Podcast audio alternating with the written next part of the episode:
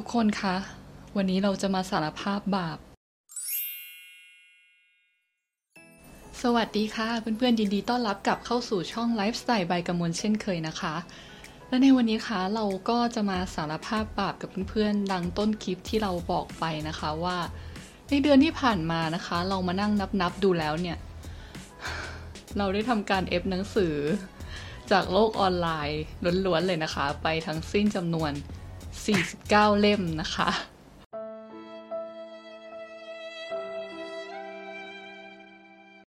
โหดมากเลยอะ่ะคือจะบอกว่าค่าหนังสือที่เราเอฟมา มันเกินค่าข้าวไปอีกนะคะ เอาจริงๆ วันนี้ก็เลยจะมาทำการรีวิวให้เพื่อนๆดูนะคะ แต่ว่าเป็นเวอร์ชันที่แบบเร็วๆหน่อยนะคะ เพราะว่าหนังสือโดยส่วนใหญ่ที่เราซื้อมาเนี่ย น่าจะยังไม่ได้อ่านประมาณสัก 99%นะคะ อีก 1%ก็คืออ่านแล้วนะคะ โอเค เพื่อไม่ให้เป็นการเสียเวลามาเริ่มที่เล่มแรกกันเลยจ้า เล่มแรกนะคะเพื่อนๆก็คือ เล่มนี้นะคะ ชื่อว่า เมื่อความตายทำให้เราพบกันนะคะ เดี๋ยวอ่านปกหลังให้ฟังแล้วกันเนาะคาวินมิลเลอร์ไม่เคยคิดว่าพ่อของเขาจะรอดจากสงคราม เมื่อตายแล้วสิ่งแรกที่เด็กชายทำจึงเป็นการตามหาพ่อในโลกหลังความตาย ด้วยความช่วยเหลือของเพื่อนใหม่ลัมแบตฟรังก์ อะโอเค อันนี้เป็นนิยายไทยนะคะ เพื่อนๆ เป็นนักเขียนคนไทย แล้วก็เราซื้อเล่มนี้มาจากร้านที่ชื่อว่ากลิ่นหนังสือนะคะ เป็นร้านออนไลน์ ต่อมาเล่มที่ 2 นะคะ เพื่อนๆ ก็คือเรื่องคิมจียองเกิดปี 82 นะคะ อันนี้คงไม่มีใครไม่รู้จักนะ ก็คือแบบว่าดังมากๆ แล้วก็เอาไปทำเป็นหนังที่กงยูเล่นนะคะอชอบกงยูนะคะ ก็เลยไม่ใช่ไม่เกี่ยวนะคะ ซื้อเล่มนี้มาไม่ใช่เพราะว่าชอบกงยูนะคะ แต่ว่าเราอะฟังรีวิวจากหลาย ๆ คนแล้วคือเขาบอกว่ามันเป็นหนังสือที่ออกแนวเฟมินิสต์เนาะแล้วก็เป็นหนังสือที่ดีมากๆเล่มหนึ่งนะคะ แล้วก็เล่มนี้เราได้อ่านจบแล้วเรียบร้อยนะคะ ก็คือประทับใจมากๆนะคะ ชอบมากๆอีกเล่มหนึ่งเลยนะคะ เดี๋ยวเอาไว้ถ้าเกิดสมมติว่าจะมีการรีวิวเอาไว้เทปหน้าแล้วกันเนาะเพราะว่าเทปนี้ต้องผ่านไปอย่างไวๆนิดนึงนะคะต่อมาเล่มที่ 3 นะคะก็คือเรื่องครูพยาบาลแปลกและโรงเรียนพิศวง อันนี้เพื่อนๆต้องคุ้นๆบ้างถ้าเกิดใครที่เล่น Netflix นะคะ เพราะว่า เรื่องนี้นะคะมีการนำไปทำเป็นซีรีส์เกาหลีใน Netflix ด้วยนะคะ มีชื่อเรื่องว่า ครูพยาบาลแปลกปีศาจป่วนอ่าที่นำจูฮยอกเล่นนะคะนำจูฮยอกก็คือเป็นอีกคนหนึ่งที่เราชอบมากเหมือนกันนะคะ แต่ว่าเล่มเนี้ยเราได้มาฟรีนะ เพราะว่าเราไปเล่นเกมในเพจของนำจูยอกนะคะอะต่อมาเล่มที่ 4 ค่ะ เรื่องถ้าวันหนึ่งนั้นฉันตาย โอ้นนี้เป็นนิยายที่ออกมาได้สักระยะหนึ่งแล้วนะคะ น่าจะแบบเป็นปีแล้วล่ะเนาะก็เห็นอยู่ตามรีวิวของคนอื่นในโลกอินเทอร์เน็ตมานานแล้วนะคะ พอดีว่าไปสอยมือสองมา ต่อมานะคะเล่มที่ 5 เรื่องสิ่งต่างๆ เคยสำคัญในช่วงเวลาหนึ่ง อันเนี้ยก็สอยมาจากในช้อปปีนะคะ สอยมาเองเลย เพราะว่าเห็นชื่อเรื่องชื่อเรื่องดูน่าสนใจนะคะ แล้วเราแบบว่ารู้สึก อยากได้หนังสือที่มีความ healing จิตใจในช่วงนี้นะคะ อันนี้เป็นเล่มที่ 6 นะคะ เรื่องเพียงชั่วเวลากาแฟยังอุ่นค่ะ ของญี่ปุ่นนะเล่มนี้คือดังมากๆนะคะ ก็คือ ไม่แน่ใจว่าทำเป็นซีรีส์หรือหนังนะ น่าจะเป็นหนังนะคะถ้าเกิดเข้าใจไม่ผิดนะคะ ที่แบบฟังรีวิวคนอื่นมาก็ประมาณว่าแบบ คนที่อยากจะย้อนเวลากลับไปในอดีตจะต้องไปนั่งที่โต๊ะกับโต๊ะในคาเฟ่อะค่ะ โต๊ะเดิม แต่ว่าในการย้อนกลับไปเนี่ย ก็คือแค่ช่วงเวลาที่กาแฟในแก้วนะ่ะยังอุ่นอยู่เท่านั้น ถ้าเกิดอยู่นานกว่านั้นเนี่ย มันเหมือนกับว่าจะติดอยู่ในโลกนู้นอะไรเงี้ยนะคะ คือย้อนกลับไปอะก็คือไม่สามารถที่จะแก้ไขอะไรเหตุการณ์อะไรในอดีตได้นะคะ แต่ว่ามันก็คงมีเหตุผลแล้วเนาะที่คนเราจะย้อนกลับไปในช่วงเวลาที่แบบ เออเราอยากที่จะเจอใครบางคนหรือว่าอยากจะแบบเห็นหน้าใครบางคน อยากจะไปพูดคุยประโยคสุดท้ายกับใครบางคนอะไรเงี้ยนะคะ เราก็คิดว่ามันน่าจะซึ้งแล้วก็กินใจก็เลย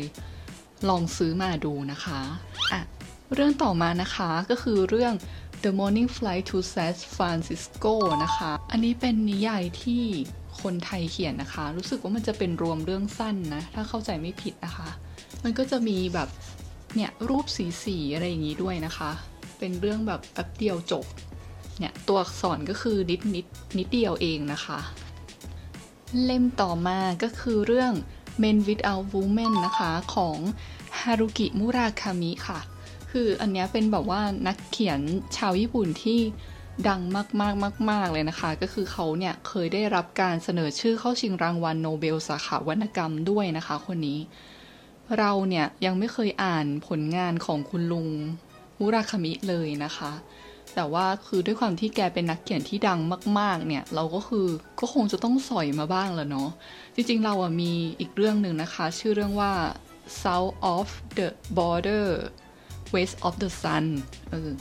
เล่มนี้ก็เป็นเล่มที่สองที่ตัดสินใจซื้อมานะคะ ก็จะเป็นรวมเรื่องสั้นเจ็ดเรื่องของคุณลุงมุราคามินะคะ อะยังคงอยู่กับผลงานของคุณลุงมุราคามินะคะ อันนี้เป็นเรื่องไม่มีใครนำหน้าบนม้าหมุน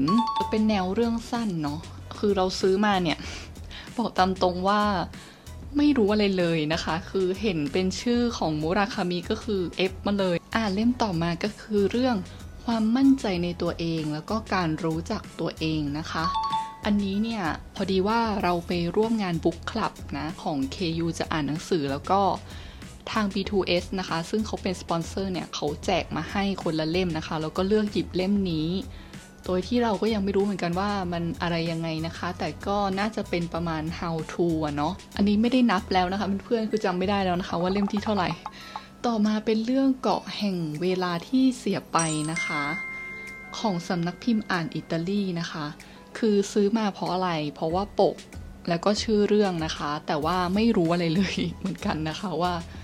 ตกลงมันเป็นเรื่องเกี่ยวกับอะไรนะ แต่ปกก็น่ารักมากๆ คือชอบปกมากเลยนะคะสำนักพิมพ์อ่านอิตาลีกับสำนักพิมพ์บีบลิเป็นสำนักพิมพ์ที่เราอะชอบปกมากๆนะคะ อันนี้ก็จะเป็นแบบว่าเออมีกระตรงกระตูนนิดนึงเนาะแล้วก็ชื่อเรื่องมันก็ดูน่าดึงดูดนะ เล่มต่อมานะคะก็คือเรื่อง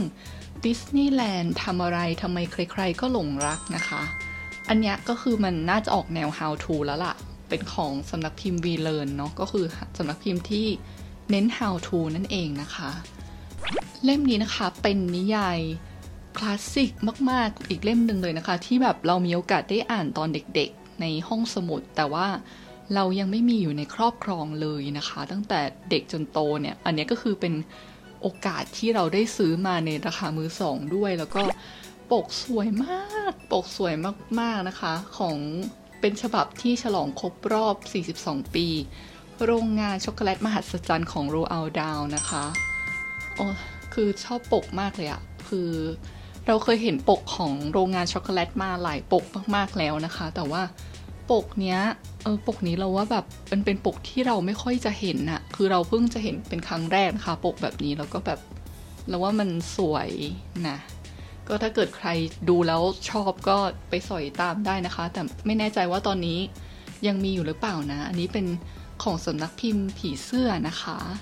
คุณคนขายโรงงานช็อกโกแลตเมื่อสักครู่นี้นะคะ พอดีพี่เขาแถมมาให้เราเรื่องบันทึกรักนักฆ่าผู้อ่อนไหวอืม เป็นนิยายแปลนะคะ หน้าปกสวยเนาะหน้าปกเป็นรูปปืนแล้วก็ดอกกุหลาบนะคะ เล่มต่อมานะคะเพื่อนๆก็คือเรื่องอัลมอนด์ค่ะ พอดีว่าเราอะดูช่องเพตาสวอล์กนะคะ เป็นแบบว่าคนที่รีวิวนิยายขั้นกูคู่กันอะไรอย่างเงี้ยนะคะ แล้วเราอะชอบสไตล์การรีวิวหนังสือของเขา แล้วพอดีว่าตอนที่เขาไลฟ์สดนะคะ เขาบอกว่าเขากำลังอ่านเรื่องอัลมอนด์อยู่ เออ เราก็เลย เอ๊ะ เป็นยังไงนะ อะไรอย่างนี้ คร่าวๆก็คือประมาณว่าสมองเขาผิดปกตินะคะ ก็คือ เหมือนเขาจะไม่สามารถที่จะรับรู้ความรู้สึกเจ็บปวดแบบคนทั่วไปได้ประมาณนี้นะคะเนื้อเรื่องน่าสนใจนะคะ แล้วก็เราค่อนข้างจะชอบออนิยายที่เป็นนิยายโซน ญี่ปุ่นกับเกาหลี พอสมควรอยู่แล้ว เพราะว่าเวลาอ่านเนี่ยมันจะแบบว่าสบายๆนะคะ แล้วภาษาของนิยายญี่ปุ่นกับเกาหลีเนี่ย มันจะเป็นการแปลที่แบบว่าเข้าใจง่ายอะ่ะ มันไม่เหมือนนิยายฝรั่งนะทุกคน คือนิยายฝรั่งอะ่ะ บางทีเรารู้สึกว่าเวลาอ่านอ่านไปแล้วมันแบบมันมันเหมือนต้องแปลไทยเป็นไทยอะนึกออกไหมแต่ว่านิยายเกาหลีกับนิยายญี่ปุ่นเนี่ยมันไม่ต้องแปลไทยเป็นไทยอีกแล้วนะคะ มันจะค่อนข้างแปลได้เข้าใจดี อ่าเรื่องนี้นะคะ เรื่อง Becoming a Butterfly นะคะ การเดินทางของผีเสื้อหลากสี อันนี้เราก็เอฟตามคุณเพตาสวอล์กเหมือนกันนะคะ มันเกี่ยวกับเรื่องของเด็กๆอะคะ่ะเพื่อนๆ เด็กๆ ที่เขาเนี่ย ต้องประสบปัญหาในเรื่องของครอบครัว เออทำให้เขาแบบว่าเหมือนมีสภาวะบางอย่างทางจิตที่แบบว่าผิดปกติไปนะคะ เล่มนี้ค่ะหนาปึกเลยค่ะ ชื่อเรื่องชีคของนักเขียนที่ชื่อว่าประพัฒสอนเสวิกุลนะคะ ชื่อนักเขียนก็คงการันตีผลงานแล้วล่ะเนาะเออเล่มนี้เนี่ยคือเราเคยได้ยินมานานแล้วนะ แต่เราไม่แน่ใจว่าเขาเคยออกมาทำเป็นหนังเป็นละครอะไรอย่างนี้หรือเปล่านะคะ เรื่องนี้ แต่ก็พอดีว่าเราอะแอบชอบอ่านนิยายทะเลทรายนะคะเพื่อนๆ คือจริงมันมีอีกเรื่องหนึ่งแหละ เดี๋ยวเดี๋ยวก็คงจะได้รีวิวนะ เรื่องนั้นคือเราแบบชอบมากๆนะคะ เป็นเรื่องเกี่ยวกับทะเลทราย แล้วเราก็เลยตัดสินใจที่จะเอฟ เรื่องชีคมาด้วยนะคะ เพราะว่าอยากอ่านแนวทะเลทรายต่อนะ มันมีหลายคนเหมือนกันนะที่บอกว่าเรื่องนี้สนุกมากคือเราอะได้เคยไปลงรูปเอาไว้ในในกลุ่ม เกี่ยวกับนักอ่านแล้วก็คือแบบว่าพอคนเห็นเล่มเนี้ยก็จะแบบเข้ามาเชียร์ว่าเฮ้ยอ่านเล่มนี้เลยอ่านเล่มนี้เลย เพราะว่าเล่มนี้สนุกอย่างเงี้ยนะคะ ก็เดี๋ยวรอต่อคิวเลยนะคะ เล่มนี้ต่อมานะคะเป็นหนังสือที่ชื่อเรื่องว่ามีเหตุผลที่พระเจ้ายังให้เราหายใจนะคะ เป็นหนังสือ New York Times Bestseller ด้วย เกี่ยวกับเรื่องจริงของผู้ป่วยที่เป็นกล้ามเนื้ออ่อนแรงนะค่ะเพื่อนๆที่ใช้เวลา 1 ปีสุดท้ายของชีวิตในการมองความตายด้วยใจที่เป็นสุข แล้วก็ลุกขึ้นมาทำสิ่งที่ท้าทายในชีวิต นั่นก็คือการเขียนหนังสือด้วยนิ้วมือเพียงนิ้วเดียวที่ยังใช้การได้อยู่ เออ เป็นไงคำโปรยนี่แบบว่า เออซื้อเลยนะคะพอเห็นคำโปรยก็คือแบบว่าตัดสินใจ ได้เลยทันทีนะคะ คือเราก็แบบใจหนึ่งคือเราก็อยากจะสนับสนุนนะเนาะผลงานของคุณนักเขียนคนนี้นะคะ ก็อยากจะเป็นหนึ่งในกำลังใจให้เขานะคะ ต่อมานะคะเพื่อนๆเป็นหนังสือที่เราก็เล็งมานานแล้วเหมือนกันนะคะ แต่ว่าพอดีว่ายังไม่มีโอกาสได้ซื้อสักทีแล้วก็ไปเจอเป็นมือสองมาพอดีเลยนะคะ ก็เลย โอ้โปเชะเลยประหยัดด้วยนะคะ ก็คือเรื่อง คอลันไลนะคะของนิวเกแมนคนนี้ก็คือแบบว่า มีชื่ออยู่นะ เรื่อง The Graveyard Book ใช่ไหม คือเราก็มีเป็นเวอร์ชันภาษาอังกฤษเหมือนกันแต่ว่ายังไม่ได้อ่านนะคะ อันนี้นะคะเพื่อนๆ ชื่อเรื่องว่า c a l o นะคะ อันนี้ก็คือเป็นเหมือนนิยายคลาสสิกไหม ถ้าเราเข้าใจไม่ผิดนะคะ คือมันจะเปลี่ยนปกมีหลายปกแหละ แต่ว่าพอดีเราได้ปกล่าสุดมานี้ซื้อมาเป็นมือหนึ่งเลยนะคะ คือเราก็เล็งๆไว้แล้วแหละว่าเราอยากจะอ่านเพราะอะไร เพราะว่าเรื่องนี้มันเป็นนิยายยูรินะคะเพื่อนๆยูริก็คือนิยายความสัมพันธ์ของผู้หญิงกับผู้หญิงเนาะเราเราก็เป็นสาววายนะเอาจริง ๆ สารภาพว่าเราเป็นสาววายตัวยงเลยนะคะ ปกติอะ เราจะเคยอ่านแต่พวกชายชายมาตลอดเลย ยังไม่เคยอ่านยูริเลยสักเรื่องเชื่อไหม อันนี้ก็คือเรื่องแรกของเรานะคะที่ได้เอฟมาแล้วก็เดี๋ยวจะมีอีกเล่มหนึ่งอยู่ในกองนี้เหมือนกันเนาะอ่านนี่ไงเล่มต่อมาเลยนะคะพอดีอยู่ติดกันพอดี ชื่อเรื่องว่า Us นะคะของเจ้าปลาน้อย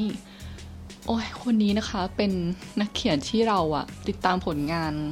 เขามานานมาก ๆ ตั้งแต่แบบน่าจะสมัยมหาลัยเลยนะคะ มีอยู่สองคนที่เราแบบอ่านผลงานของแจมไซนะ ก็คือพี่สแตมเบอรี่แล้วก็เจ้าปลาน้อยนะคะ อันนี้ก็เป็นอีกผลงานหนึ่งของเจ้าปลาน้อยนะคะ ชื่อว่า Us รักของเราเป็นนิยายยูริค่ะเพื่อนๆอ่านเล่มต่อมาคือเรื่องจดหมายรักจากเกรนซี อันนี้เราก็ไม่รู้เรื่องอีกแล้วเหมือนกันทำไมเราเอฟหนังสือเราไม่ดูเรื่องย่อเลยวะ เออ นั่นแหละ แต่คือแบบเราเป็นพวกประเภทแพ้ปกกับเพื่อนๆ คือ ถ้าปกสวยอะเอาตังค์ไปเลยเลยแบบนี้ เรื่องนี้นะคะเห็นปกแล้วเพื่อนๆ หลายๆ คนก็น่าจะรู้จักนะคะ ก็คือเรื่องช่างศักแห่งอัลชวิตนะคะ เหมือนกับว่ามันเป็นเรื่องของคนที่แบบทำหน้าที่ศักให้กับพวกนักโทษในสมัยนาซีเยอรมันนะคะเพื่อนๆ คงอ่านแล้วน่าจะหน่วงเหมือนอารมณ์แบบ เด็กชายในชุดนอนลายทางอะไรแบบนี้นะคะ คือเราอะยังไม่ได้อ่านเด็กชายในชุดนอนลายทางเลยนะ ดูแต่หนัง แต่ตอนที่ดูหนังเสร็จนี่น้ำตรงน้ำตาแบบว่ามาเต็มแล้วก็แบบน่วงไปสักพักหนึ่งเลยนะคะ อย่างหนังอย่างเงี้ยค่ะเพื่อนๆที่เกี่ยวกับสงคราม อย่างเช่นเรื่อง The Pianist ที่แบบว่าเป็นเกี่ยวกับชีวิตจริงของนักเปียโนในยุคสมัยนาซีเยอรมันที่เขาต้องเอาตัวรอดอะคะ่ะเพื่อนๆด้วยแบบ ความสามารถทางเปียโนของเขาทำให้มีคนเนี่ยเข้ามาช่วยเหลือเขาทำให้เขาเนี่ยรอดจากการถูกจับกลุม แต่ครอบครัวของเขาเนี่ยคือไปหมดเลยนะคะ คือเรื่องนั้นน่ะหน่วงมากเศร้ามากแล้วเราก็ชอบมากๆนะคะ เราก็เลยแอบคาดหวังว่าช่างศักดิ์แห่งอัลชวิตจะจะเศร้าเหมือนกันนะคะ ต่อค่ะเรื่องตำนานอาหารโลก เบื้องหลังจานโปรดโดนใจคนทั่วโลก อออันนี้คือเราสนใจนะคะว่าแบบเนี่ยมันคือเขาโปรยข้างหลังมาได้น่าสนใจมากเขาบอกว่าซีซ่าสลัดคิดค้นโดยซีซ่าแห่งกรุงโรมจริงหรอ พิซซ่าอบครั้งแรกบนโลกทหารในกองทัพเปอร์เซีย ไอศครีมซันเดย์เดิมมีขายเฉพาะวันอาทิตย์หรออะไรแบบเนี้ย คือมันมีประวัติศาสตร์อยู่ในอาหารนะคะเพื่อนๆเล่มนี้เป็นเล่มหนึ่งที่เราจะต้องอ่านแน่ ๆนะคะ เพื่อนๆ คะ ตอนนี้มันดำเนินมาประมาณครึ่งทางได้แล้วนะคะ แต่ว่าเวลาของเราในคลิปเนี่ย เราคิดว่ามันน่าจะนานไปนะคะ ถ้าเกิดสมมติว่า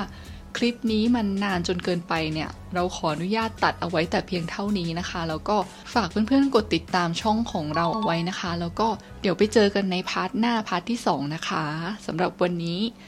bye bye จ้า ตัวอย่างตอนถัดไป Eleanor Oliphant is completely fine นะคะ หรือว่าภาษาไทยชื่อว่า Eleanor สบายดี แล้วทีนี้เนี่ยถ้าเกิดสมมติว่าเราจะซื้อแค่เล่มเดียว เพื่อนๆมันก็ไม่คุ้มค่าส่งแล้วใช่ไหมเราก็เลยแบบ เออไหนๆมันก็ 40 บาท เราก็เลยแบบอะจัดเลยเล่มที่เหลือนะคะ หนักมากๆนะคะ เล่มนี้หนาแบบอืมหนาไปไหนนะคะ ก็คือเรื่อง Thinking Fast and Slow นะคะ ต่อมานะคะเพื่อนๆ คราวนี้จะเป็นซีรีส์ของนักเขียนคนเดียวกันแบบยาวๆเลยนะคะ ก็คือคุณฮิงาชิโนะเคงะนั่นเอง เล่มนี้เราอ่านจบแล้วด้วยนะคะ เล่มนี้เราก็อ่านจบแล้วด้วยนะคะเพื่อนๆ คือจะบอกว่า สนุกมาก สนุกมากๆนะคะ